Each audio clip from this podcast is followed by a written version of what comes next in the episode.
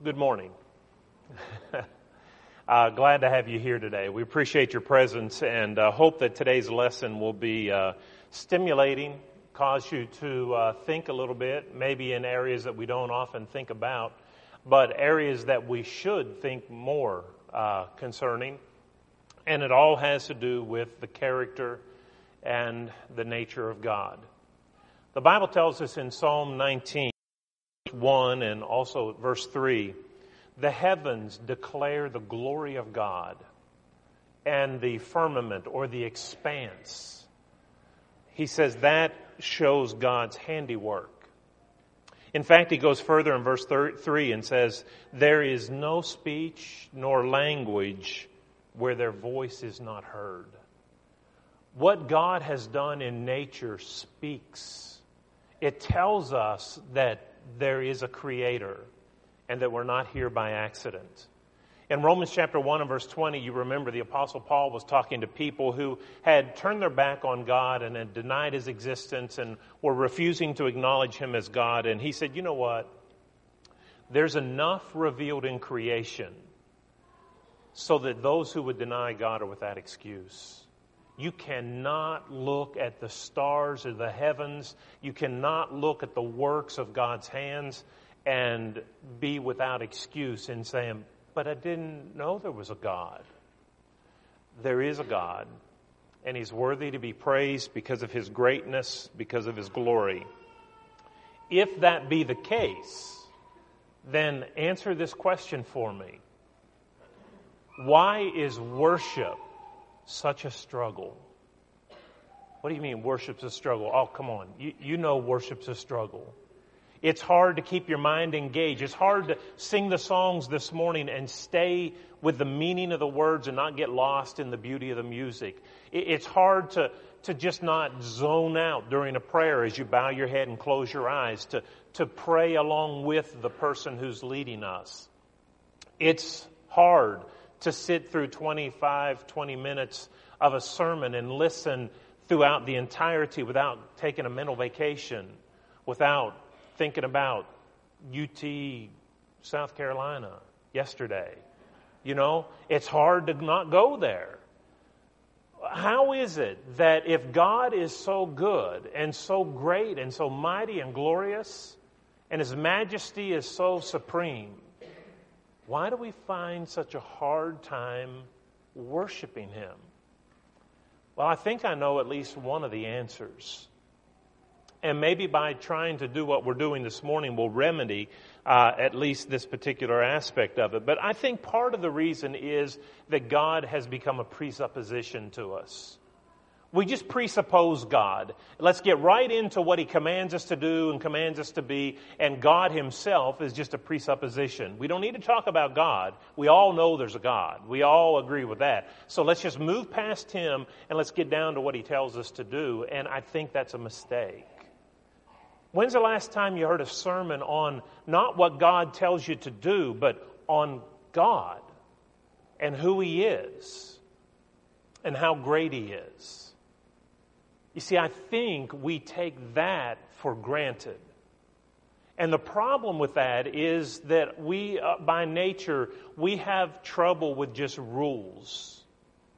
I, I, heard someone say a number of years ago, and I wrote it down and I've, I've repeated it many times since, but rules without relationships result in rebellion.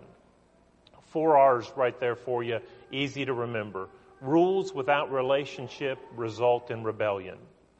If, if all God is, is a rule giver to me and I never get to know Him, then I'll probably not do what He tells me to do when my will disagrees with His will. But if I understand who He is and I develop a relationship with Him, and in the context of that relationship, He asks me to do something, then I'm much more likely to do it. If God is just presupposed and we just pass over and gloss over him and His glory and His nature, then worship will probably be a because we have forgotten or we have just passed over the one we are worshiping. And so this morning, what I want us to do is to look at this lesson, and I want us to get a sense of being in the presence of God. Have you ever been in the presence of somebody great? I mean, somebody that has some notoriety, somebody that has some fame. Oh, th- those brief encounters, man, we, we t- tell them over and over, and they probably get embellished and embellished as the years go on. And, and you know, they're like, well, last, this earlier this year, we had the men's retreat right next door to where we were meeting. Tony Dungy is in there. I said, man, I got to go get that guy's autograph. Tony Dungy used to play for the Steelers. And, and so, you know, I, I went in there and I got my picture taken with him and his autograph. And now I can tell people. I was in Richmond, Virginia preaching on Thursday this week. A lady came up to me and said, um, You're a Steelers fan? I had stickers on my car. Yeah. She said, Tony Dungy is my cousin. I said, "Get! I want your picture taken with me." You know, and I got my picture taken with her, and she's just the cousin of Tony Dungy. Um, we like to be able to claim some kind of connection to somebody that's famous. I, a number of years ago, there was a lady in, in Glasgow, and uh, she lived while she was living in Nashville. She was so glad to tell this story over and over again. She heard a knock on her door one night and she went to the door, and Tex Ritter was standing at her door. And he had had a car wreck and needed to go in and wash his hands in, in the bathroom, and he asked permission. And so she tells everybody, Tex Ritter was at my house and used my sink. You know, she. And then you, you all have stories. Maybe you've run into somebody. I, I was in uh, the airport and the guy standing in the ticket line right in front of me was Wayne Gretzky. And I was like, wow, Wayne Gretzky. You know, I wanted to touch him, but I didn't. And, but, you know, there's just, uh, there's that sense of awe when we're in the presence of people who have achieved some level of fame and notoriety. Listen, we are the children of God. He's our Father. And, and whatever man may do and become, he is so small in comparison to the God we serve. I want us to worship, to have that sense of awe. I want us not just retelling stories about Tex Ritter. I want us retelling stories about encounters that we had with God, the living God of heaven. And so that's the design of this lesson this morning. And first, let me begin by saying this clicker doesn't work. You'll have to click it for me. It's not. I'll, I'll just tell you when to go forward, I guess. I'll say click. That'll be a good clue. Um, there are the passage that we just read in Psalm 19 and verse 1 the heavens declare the glory of God, and the expanse shows his handiwork. Um, what I want us to do is to think just for a little bit and just look at a couple pictures that remind us of, of the beauty of God. There's so much beauty in this creation. How could anybody think? I mean, you go to the water, you go to the sea, you go to the ocean, and there's so many pictures. I was, you know, I, I thought this picture was amazing. You know, they're, they're on the water and the, the, the moon is rising on the horizon. You can, how many pictures are taken of the ocean? When we went to St. Croix this past year, and, and we would work all day long going house to house in the sweltering heat, but in the evening and at supper time, we would sit on the, the shore of the ocean, and we, you could sit there a long time and just look at the beauty of that. I mean, God shows beauty in the nature in the sea, in the ocean. Could you advance, please? Pretty please? Okay. I am not advancing.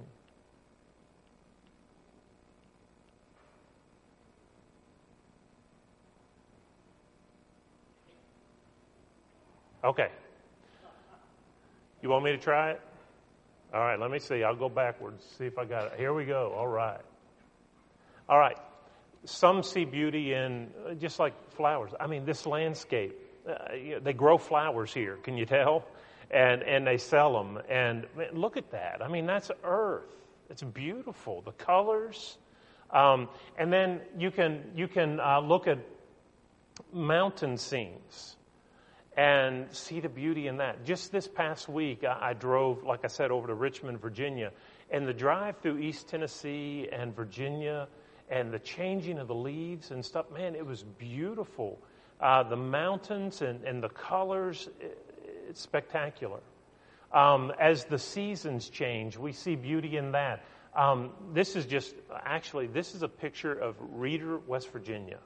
It's where my grandma and granddad lived. Their house is the last house on the right uh, at the top of the picture. Um, just a little little town, and but man, in the fall, it's just it's beautiful. And we could just go on and on and, and look at nature pictures and see the beauty of God. But we see it whether it's in the water or on land, whether it's flowers or mountains, whether it's the change of the seasons, the beauty of nature testifies to the majesty of God. And that's what the psalmist is saying. The heavens declare the glory of God, and the firmament shows his handiwork. Um, but even beyond that, in 1968, there was um, an astronaut, and he was on the Apollo 8 mission. His name was William Anders, and he took this picture that is called um, Earthrise.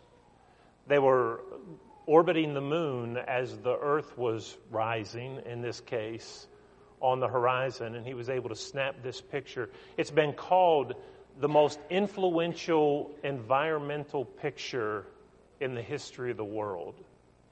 It's an amazing photo of all this vast blackness and, and dull, dark expanse of space. There's this one little blue planet upon which we all live. Incredible picture. And even beyond that, um, let's get a feel for the size of the earth. I, I want you to understand this. Um, here's a picture of Earth compared to some of the other planets. Venus is in size, but we're bigger than some other planets. But I, I want you to pay attention to the size of Earth. And as we go to some other planets, look at what happens. That's the Earth over here, that, that little, little dot. And when you compare that to the size of Jupiter over here, we are so small. Now, I know there were a couple planets that we were bigger than, but look how much smaller we are than Saturn or, or Jupiter. But let's not stop there. Keep focus. Remember how much bigger Jupiter is than Earth? Let's just take it up another step. See the size of Jupiter in this scale? and then you compare it to Sirius. And, and if we were to put Earth on back on this chart, wh- where would we be? I mean, we'd be a pixel on, on this picture. That's it, if that much. But we're not done. Compare the size and keep your in your mind. keep in your mind the size of Sirius, and let's move forward and then you have Aldebaran. Look at the size difference. And again, if you think we're done, we're not.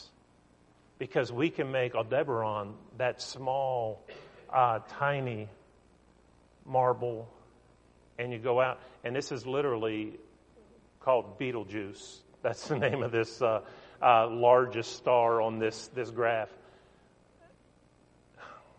And there's more. I'm going to stop here, but I think you get the point.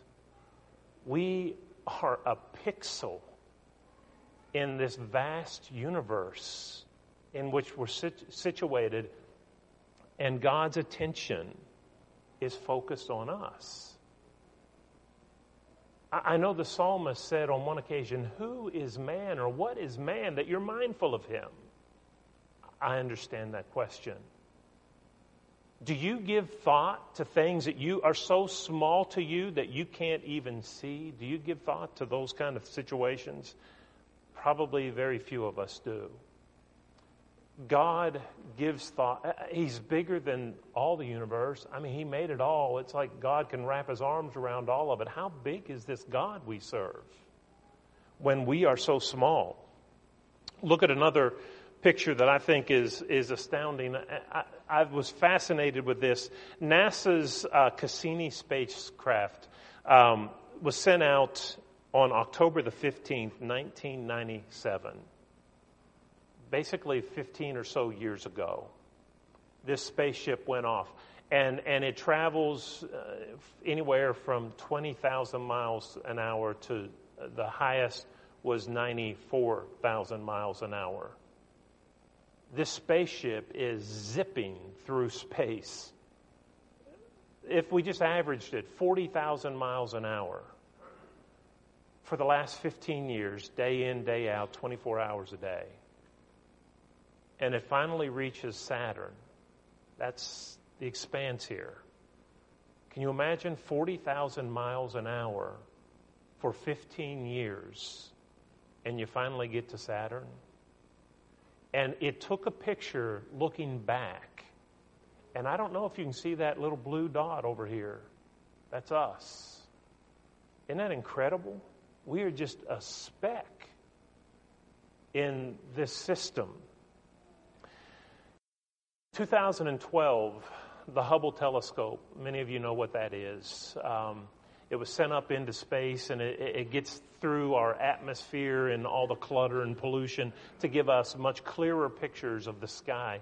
And in 2012, it has an ultra deep field that they activated. And what they did is they took a piece where there was nothing, it was just emptiness and, and, and it's just a little speck, you know, and, and they focused everything on that one spot um, because there was nothing there.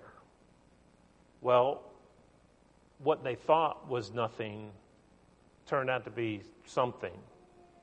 This is a picture of that spot where there was nothing. It was just outside of our vision. They've counted over 10,000 galaxies in that little spot where the Hubble had pointed, where there was nothing that our eyes could see. 10, not 10,000 stars, 10,000 galaxies in this picture right here. Do you feel small? I, I hope so. Because it should make us realize how vast and how big God, when God created the heavens and the earth, it was more than just five, seven miles high where the airplanes fly. This goes on who knows how far. If looking at the sky in the times of the psalmist, prior to telescopes, prior to Hubble, prior to satellites, if it caused the psalmist to say, you know what? The heavens declare the glory of God, and that expanse, it shows his handiwork. If, if it made him be in awe of God, how much more should we be in awe of God? But not only that, I mean, we're, we're, we're looking at just, you know, the speck that we are in this universe. But speaking of specks, let, us go the other way. We, we've talked about the vastness of the universe. Can I just take you to the, the micro universe that exists, that is all around us? We give no attention to because we can't see it. Now, this is a picture with an electron microscope of something that is called a water bear. Um, they live in water. And it's called the hardiest animal on earth. The reason they call it that is they took this animal on the space shuttle and exposed it to the vacuum of space. Way, way below zero, no oxygen, survived. You know, they brought it back and it's still alive. They, they, you know, they, they were amazed at the resiliency of, of this animal. But this is so small that you can't even see it. And frankly, I'm glad. You know, I don't want to be seeing this bug in my house. But look at that thing. I mean, the complexity of it on a level that we don't even know exists. But God made it, it's there. There's another picture of a animal. Yeah, that's real. That's not from, you know, a, a movie or something like that. That that is what is called a hydrothermal worm. It's an electron microscope, again, that has blown this thing up to, to uh, over 525 times its size. This, this thing is so small, you, you can't see it. It's the size of bacteria. But this thing, man, he, he looks pretty wicked. You know, I, I wouldn't want to run into that if you were his size. Um, but what, is life doing that is this small, that we don't even know and haven't known that existed uh, until we came into the, the age of technology that we have to even understand this? I mean, from the vastness of the universe to these microscopic things that God has taken care of and saw fit to create in all of its diverseness. I understand the heavens declare the glory of God, and the earth shows his handiwork. I also understand, if you have your Bible, go ahead and open it to Psalm 8 and look at what is said in Psalm 8, verse 1. The psalmist said, O Lord, our Lord, how excellent is your name in all the earth. Who has set your glory above the heavens? When I consider your heavens, the, the work of your fingers, the moon and the stars which you have ordained. What, what is man that you're mindful of him? Again, if the psalmist could marvel by what he could see, how much more should we be marveling at the majesty of God? But here's where I want to jump off. We've been talking about the beauty and complexity of nature. And that beauty of nature reveals to us something about God. But you know what's better than the beauty of nature? It's the beauty of His nature. God Himself, the creator of it all. If this, if looking at nature doesn't convince you there is a God and that there's complexity beyond the possibility of accident if, if the beauty of nature speaks, then what about and what does the beauty of his nature say? Turn in your Bible again to Psalm chapter 19. And this is the exact point that is being made in Psalm 19. Because he begins in Psalm 19, the psalmist does, by talking about nature. The heavens declare the glory of God, the firmament shows his handiwork. Uh, day unto day utters speech, and night unto night reveals knowledge. There's no speech nor language where their voice is not heard. Their line has gone through all the earth, the worlds to the end of the, the words to the end of the world. Uh, he, he talks about the sun and all this. He's talking about nature. But look at what he does then. He jumps from the beauty of nature to the beauty of God's nature. Look at verse 7. The law of the Lord is perfect converted. The testimony of the Lord is sure, making wise the simple. The statutes of the Lord are right, rejoicing the heart. The commandment of the Lord is pure, enlightening the eyes. The fear of the Lord is clean, enduring forever. The judgments of the Lord are true and righteous altogether. More to be desired are they than gold. Yea, that much fine gold, than much fine gold sweeter also than honey and the honeycomb.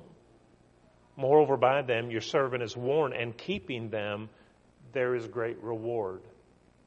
Listen to the words that he uses describe, to describe the nature of God.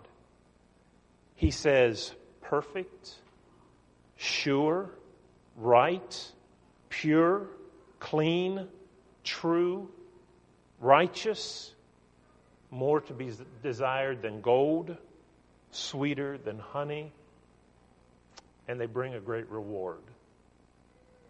That's the God we serve. If you look at nature and you go, Wow, that's amazing. Then we should look at the one who created it and also marvel at his majesty. And that's the point that the psalmist is making here. Romans chapter 2 and verse 4 says, The goodness of God, well, it leads us to repentance.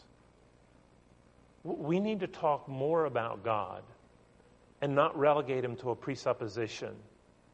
We, we don't need to just bypass him and get straight to, here's what God says for you to do. We need to talk about God. And how do I know that? Because worship sometimes is a struggle. We sometimes get lost in it. Our intentions are good, but we fail to perform and execute because we let other things get in our way. But if you were in the presence of some great person here in this in our society, we would sit up and take notice. It would be an event. It would be a, an event that we remember for the rest of our lives and we would tell over and over again. Listen, we're not in the presence of that kind of a person, but we are in the presence of the God who created the vast universe and the microscopic universe that we don't even know all that is there. We need to see God when we come together to worship. And then and and then worship I don't think will be nearly the struggle that we sometimes find it to be. We need not only to see the beauty of nature, and the timing of this is because, you know, as I drove to Virginia, I looked at the beauty and I thought, wow, this beauty is breathtaking. But beyond the natural beauty that is breathtaking, there's His nature that is breathtaking. How long would we be here if we talked about the graciousness of God and the compassion that He has shown to His people? The forgiveness, the willingness to turn away and say, you know what? I forgive you and I'll never bring it up again. We're done with that. Let's move on. The love that He has shown us.